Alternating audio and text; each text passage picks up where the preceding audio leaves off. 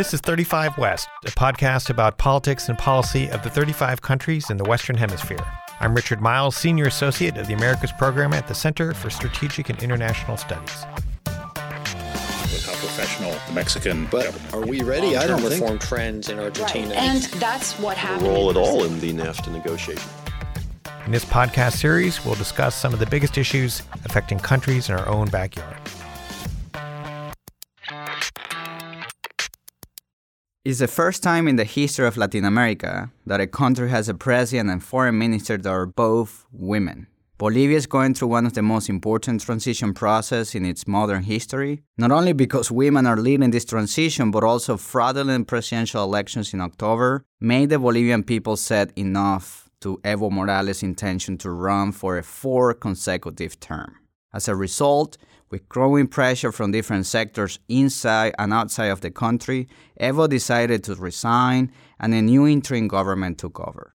My name is Moises Rendon. I'm a fellow of the Americas Program and director of the Future of Venezuela initiative at CSIS. And to help us better understand all these moving dynamics, here with me are Jorge Otuto Quiroga, former president of Bolivia and international representative of the current interim government, Ambassador Jaime Aparicio, who leads the Bolivian representation at the OAS, and Margarita Seminario, our new deputy director in the Americas program. Thank you all for being here with us. Thank you. Thank you. Thank you. We have a lot to unpack here, and, and I want to start by demystifying some of the things that the international community still gets wrong in Bolivia. And I want to turn to you, Tuto.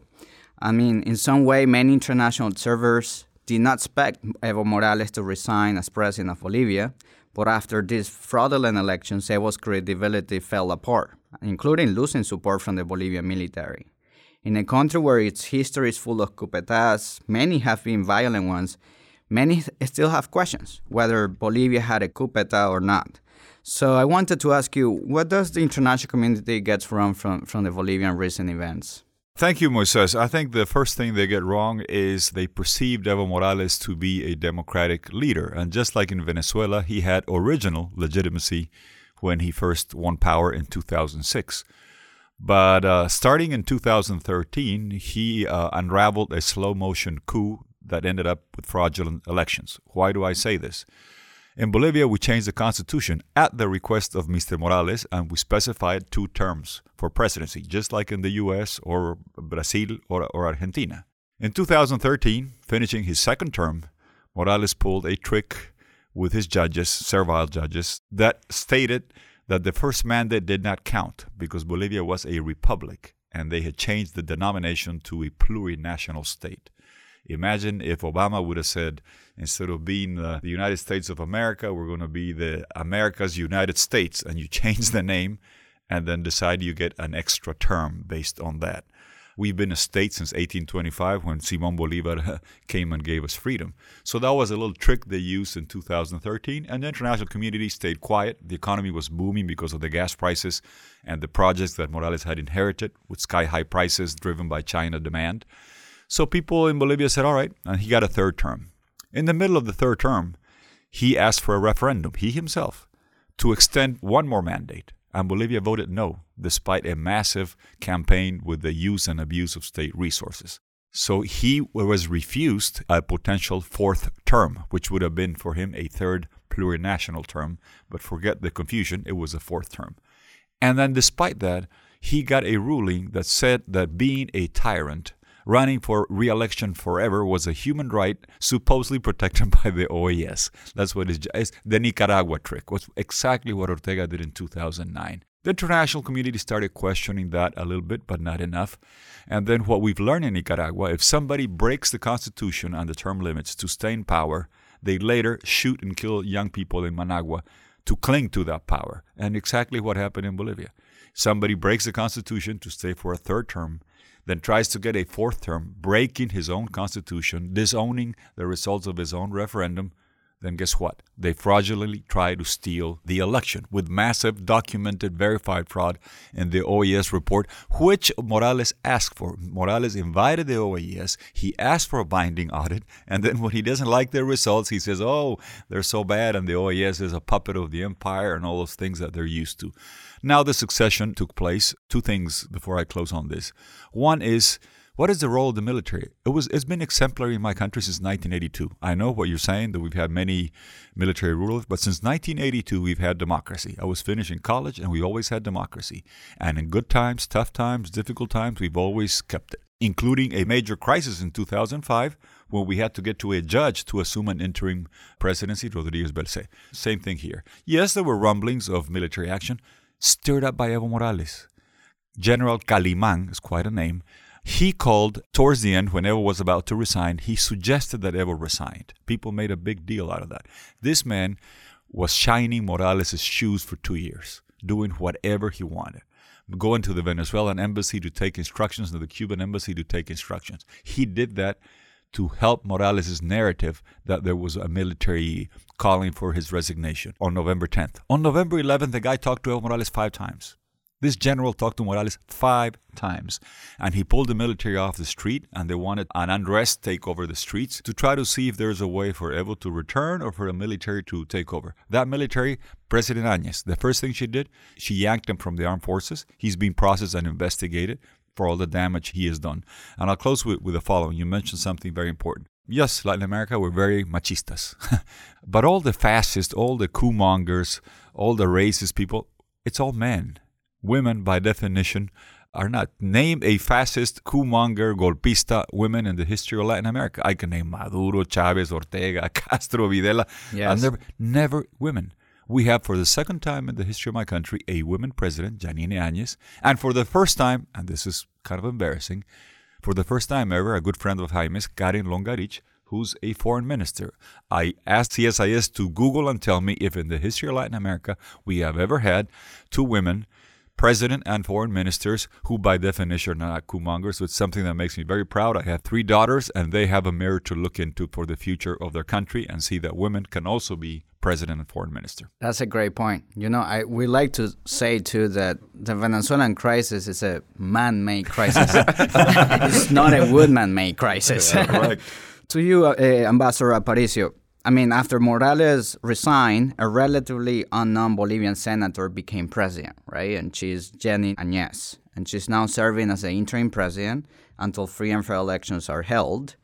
And you were appointed, not to be, you know, the interim representative to the OAS. So I wanted to ask you, what is next for the interim presidency, and how how are you guys thinking to get there? Great question, Moises. Thank you for having me. I think that the main goal of the president is to call for fair and free elections as soon as possible. So once you have an objective, a very clear objective that it's to have elections, you have to work on that. So that's our goal. The first thing is to have a, an electoral tribunal that the people could trust. It's not easy because what many people in Bolivia, like Tuto or Senator Ortiz, achieved in convincing the Congress, which two thirds belong to Evo Morales to have an electoral tribunal and to call to elections and to invalidate the previous elections because of the fraud was really an achievement. Uh, we are very proud. So we have now the president of the electoral tribunal, Mr. Romero, who has an extensive experience in all Latin America working for all the electoral institutions. Now the second challenge would be to conform the rest of the board of the Electoral Council, of the Electoral Tribunal in Bolivia. Those negotiations, I think, are going to start this weekend in Bolivia. So uh, the, the president has to, once there is a tribunal, they we will have a date for the elections probably would be by the end of April or something like that. That would be the first stage. What the president is doing although her objective is the new elections, is trying to defend Bolivia from the attacks that we are receiving every day. The first narrative was saying that there, there was a coup d'etat in Bolivia, what was absolutely crazy. And now nobody's talking of, of golpe. It was clearly explained that what we had in Bolivia was a transition. The president resigned. He abandoned the presidency and went to Mexico all these things you know. The second thing now is they are calling for racial violence in Bolivia. It's a new mantra, and they are using that narrative to attack. But yesterday at the Permanent Council, uh, Tuto was speaking there, and we announced it that we invited the Human Rights Commission to Bolivia to do a visit in loco. In 14 years, Mr. Evo Morales never invited the Inter American Commission to go to Bolivia. And we signed an agreement that we want an investigation on what happened, and, but a real investigation. Because we had a problem that there was a preliminary document from the Inter American that it's a real shame. It was completely ideologically based some of the uh, the commissioner of Peru, who is the, the rapporteur for Bolivia, was also approving this document in which they say things that are absolutely not true. They say that there were killings, that there was racial violence, and so we said we want an investigation, a real investigation with forensic experts, with people that know about ballistic and all these things. So we have to have clear the president and the minister of foreign affairs want people to an international commission to see what happened those days and to be fair and realize that there was 21 days of pacific rebellion in Bolivia, citizens, young people, indigenous, that obliged Mr. Morales to leave and then there was violence from armed groups controlled by Evo Morales. So we want the world to know that and to stop this narrative, the extreme left and the famous uh, Grupo de Puebla, like Mexico, now Argentina, Cuba, Nicaragua, all these groups, and their contacts in the academic world and in the universities and in the NGOs, sometimes in the media, are creating this false narrative. Yes, thank you, Ambassador. Margarita, as I said, she's the new deputy of the Americas program. It's great to have you, Margarita. The international community play a key role in Bolivia right now because, as President Quiroga and Ambassador Aparicio mentioned, thanks to the OEA's report is where you know this came to light, and Evo Morales found himself in a position of pressure, right? But moving forward, the international community will continue to play a key role to help Bolivia to host free and fair elections, right? But we only have about three, maybe four months left before an election is held, and you have a very important background on election processes and what needs to be done when it comes to making sure that free and transparent elections are held. So, from your point of view, what is the U.S. and the international community's role to make sure to help the Bolivian people achieve its goal, which are again hold free and fair elections? I think they can contribute to electoral integrity. And what that really means is, on one side, make sure that the international electoral principles are being followed and in terms of electoral observation and bring to play institutions like organization of american states who usually brings electoral observers from UNIORE the Electoral Management Bodies Organization of the mm-hmm. Americas, and also the Carter Center, European Union. They're definitely planning to to play a role. I think that it's more about ensuring that they're coordinating and that they are not just flying in and out, but that they're actually there for a meaningful amount of time. I also think that once the Electoral Tribunal is uh, fully in place, there is a prime opportunity to provide them with technical assistance and accompaniment. And there are some key subject areas for that. One is, I would say, electoral security, putting in place parameters to mitigate security instances. Perhaps a parallel vote tabulation, a quick count, would be also important to have in place. And I would put at the top of the list actually to work on the TREP, the preliminary results transmission, that there are experts in the Latin America region who can definitely provide this kind of accompaniment, uh, probably from electoral management bodies themselves.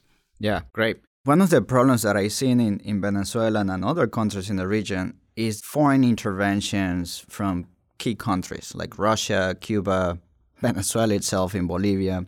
So, Tuto and Ambassador, when, when you think about having free and fair elections, what type of concerns do you have in terms of things like fake news or uh, disinformation campaigns or other type of tools that we know that there are actors in the war, especially in countries like Venezuela and Cuba, using in processes like elections. Is, is that a concern for you guys? I think, Moises, two, two quick things here. First, on the international front, we have to understand that it's beyond fake news. I don't mind seeing fake news on social media that I can counteract and give my own version. The problem is when you have authoritarian tyrannies and TV broadcasts and newspapers provide you fake news every day. like in Venezuela and Bolivia. In my country, just about every TV network was owned by the government or by Venezuelan business people, quote unquote, that had bought these TV networks or newspapers. So the fake news was on the front page of newspapers and prime time and TV news. Just like in Venezuela, you know that the people in resistance have to carry around three cell phones and YouTube and Instagram and Facebook Live, everything, because you cannot have access to the news media. This highlights a bigger point. In the last few years and in this month, we are at a critical juncture in the Americas. We are going to decide whether we're going to have in the Americas four Cubas or none. Cuatro Cubas or ninguna. Four Cubas or freedom and democracy. Why? Because you know that the project that mixed the, the Cuban know how, repressive authoritarian Cuban know how, with the Venezuelan PDVSA how to pay, with the PDVSA checkbook, seized the hemisphere in 2008, I've been fighting this for a long time. They had 22 out of 34 votes at the OAS. They owned the Secretary General. They could close down TV networks in Venezuela, and the OAS with Insulza would clap. In Ecuador, they could do the same thing. I, I, I went around. I, I went to your country in 2007, they declared me persona non grata when Chavez lost the referendum. Their database is not so good because they did it again in 2017, but I, will I'll go back again yeah. and keep at it. So this is what was at stake. Cuatro, four Cubas or none.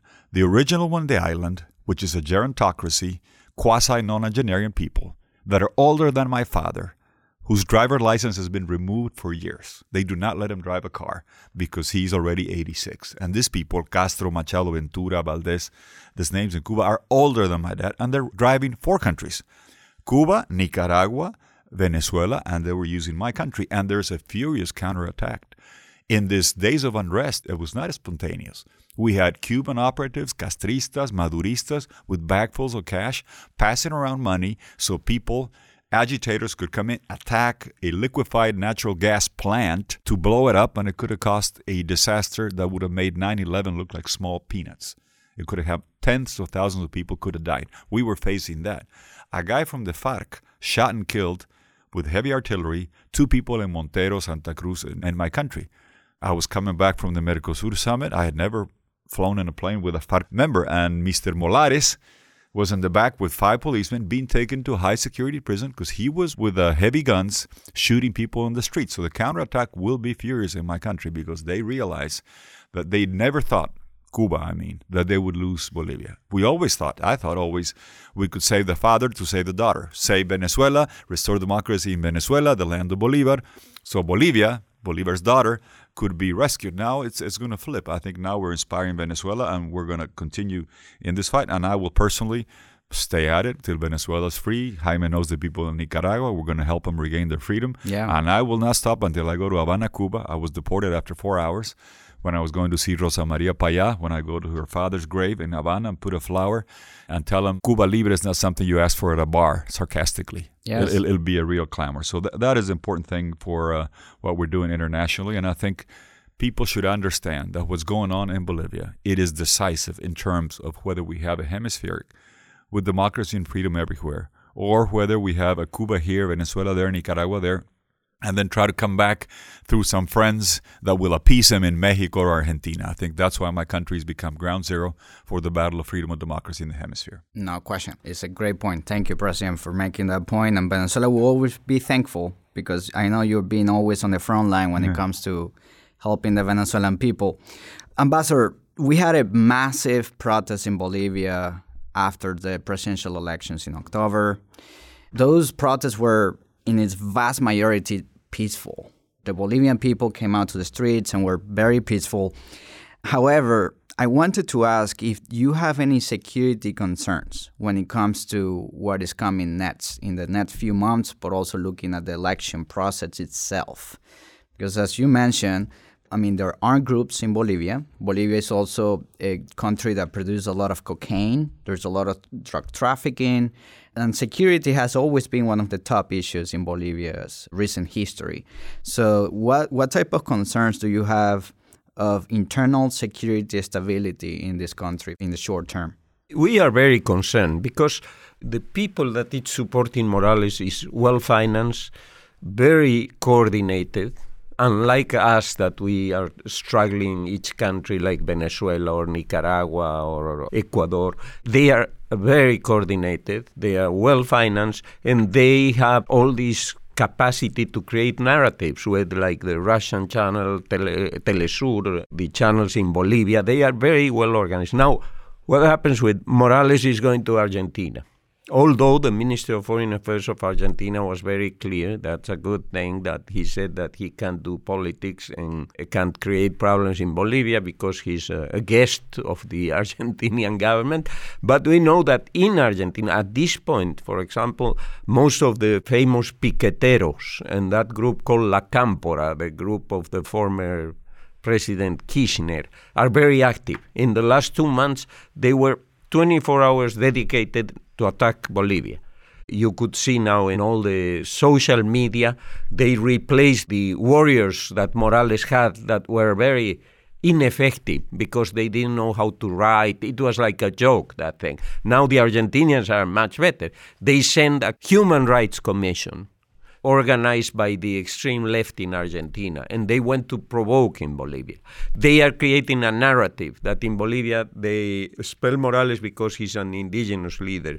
They have this other narrative of the indigenous violence or racial violence. So our concern is that Evo Morales has no chance to go back to power in a democratic way, at least in these next five years his only chance, and he said in a video that was uh, taped, he said his only chance is to create chaos in Bolivia, to create disorder, and to return thanks to his people in El Chapare that still have the cocaine business, the money. So it's a concern. I think that we have to be very vigilant in Bolivia because it's not going to be an easy task to have elections. Morales is not interested in new elections. Do you want to add, President? Yeah, two two quick things, uh, Moises. One on cocaine. I'm going to age myself here. I remember in the 80s, my favorite actor, Al Pacino, and this, I was always there on Friday night when his movies came out, and Scarface comes out.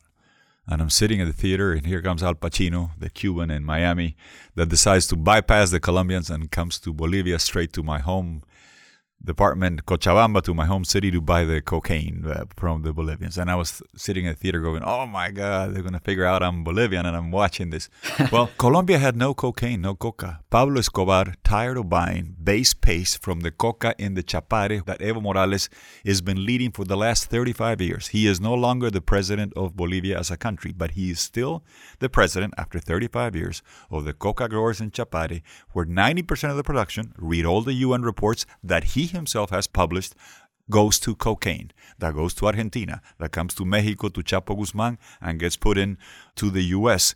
A small little secret Bolivia has legalized the production of cocaine under Evo Morales. 7,700 hectares, almost wow. 20,000 acres, that will at least make 100 tons of pure high quality cocaine and Evo Morales always spouts off speeches against neoliberal right wings. Let me tell you where the capital in the world of neoliberalism is Chapare. Free production, unlimited, no regulation, no taxation, no government, and free trade agreements worldwide for the cocaine wow. that gets produced. And that is the problem that we're facing. And after 14 years, by law, knowing that the traditional coca for the traditional consumption is from Yungas, an area in the west of La Paz in Chapare is only used for cocaine, and he legalized that production. And in there, you have people from the FARC, you have people from Venezuela. The original shipments of cocaine to Venezuela and Maiquetía were not coming from Colombia. They came from, from Bolivia. So that is a focus of concern in terms of security. That will clearly be something we have to address. The second point, to demystify this thing about indigenous. I realize that when you look at Jaime Aparicio or Evo Morales, you can clearly tell that Morales has got more indigenous blood than Jaime Aparicio or myself. With Ancestry and 23andMe, I can tell you the Quirogas in the 1850s, they didn't come married. They mingled with our women, and here we came. I don't know why I came out of the blender this way, but I can tell you I got between 25% to 28% indigenous blood. Now, clearly Morales has more, but he doesn't speak an indigenous language. He used indigenous issues. And imagine if Jaime Aparicio sitting here looking like a British banker with his glasses. Imagine if he had gone after an indigenous lawyer who opposed his reelection in the Constitutional Tribunal in 2013, like Gualberto Cusi, who was here. Mm-hmm. And if Jaime Aparicio had said, Oh, you oppose my reelection, I'm going to sue you, I'm going to take you out of your job, I'm going to reveal to the world that you're HIV AIDS positive, I'm going to take away your medical insurance, I'm going to handcuff you to a stretcher and bring you to the Congress to beat the crap out of you judicially. If Jaime Aparicio had done that, he'd be hanging from every lamppost in this city for being a racist, homophobic, destructive person. Evo Morales did that to mm-hmm. the man that you saw there, Gualberto Cusi, a dignified Aymara lawyer who in 2013 said you only have two terms, you cannot run for office forever, and he was prosecuted with complete fury. And the second point, and I'll close with this. Evo Morales is the only president in the history of my country that tried to build a road through a national park affecting thousands of indigenous people.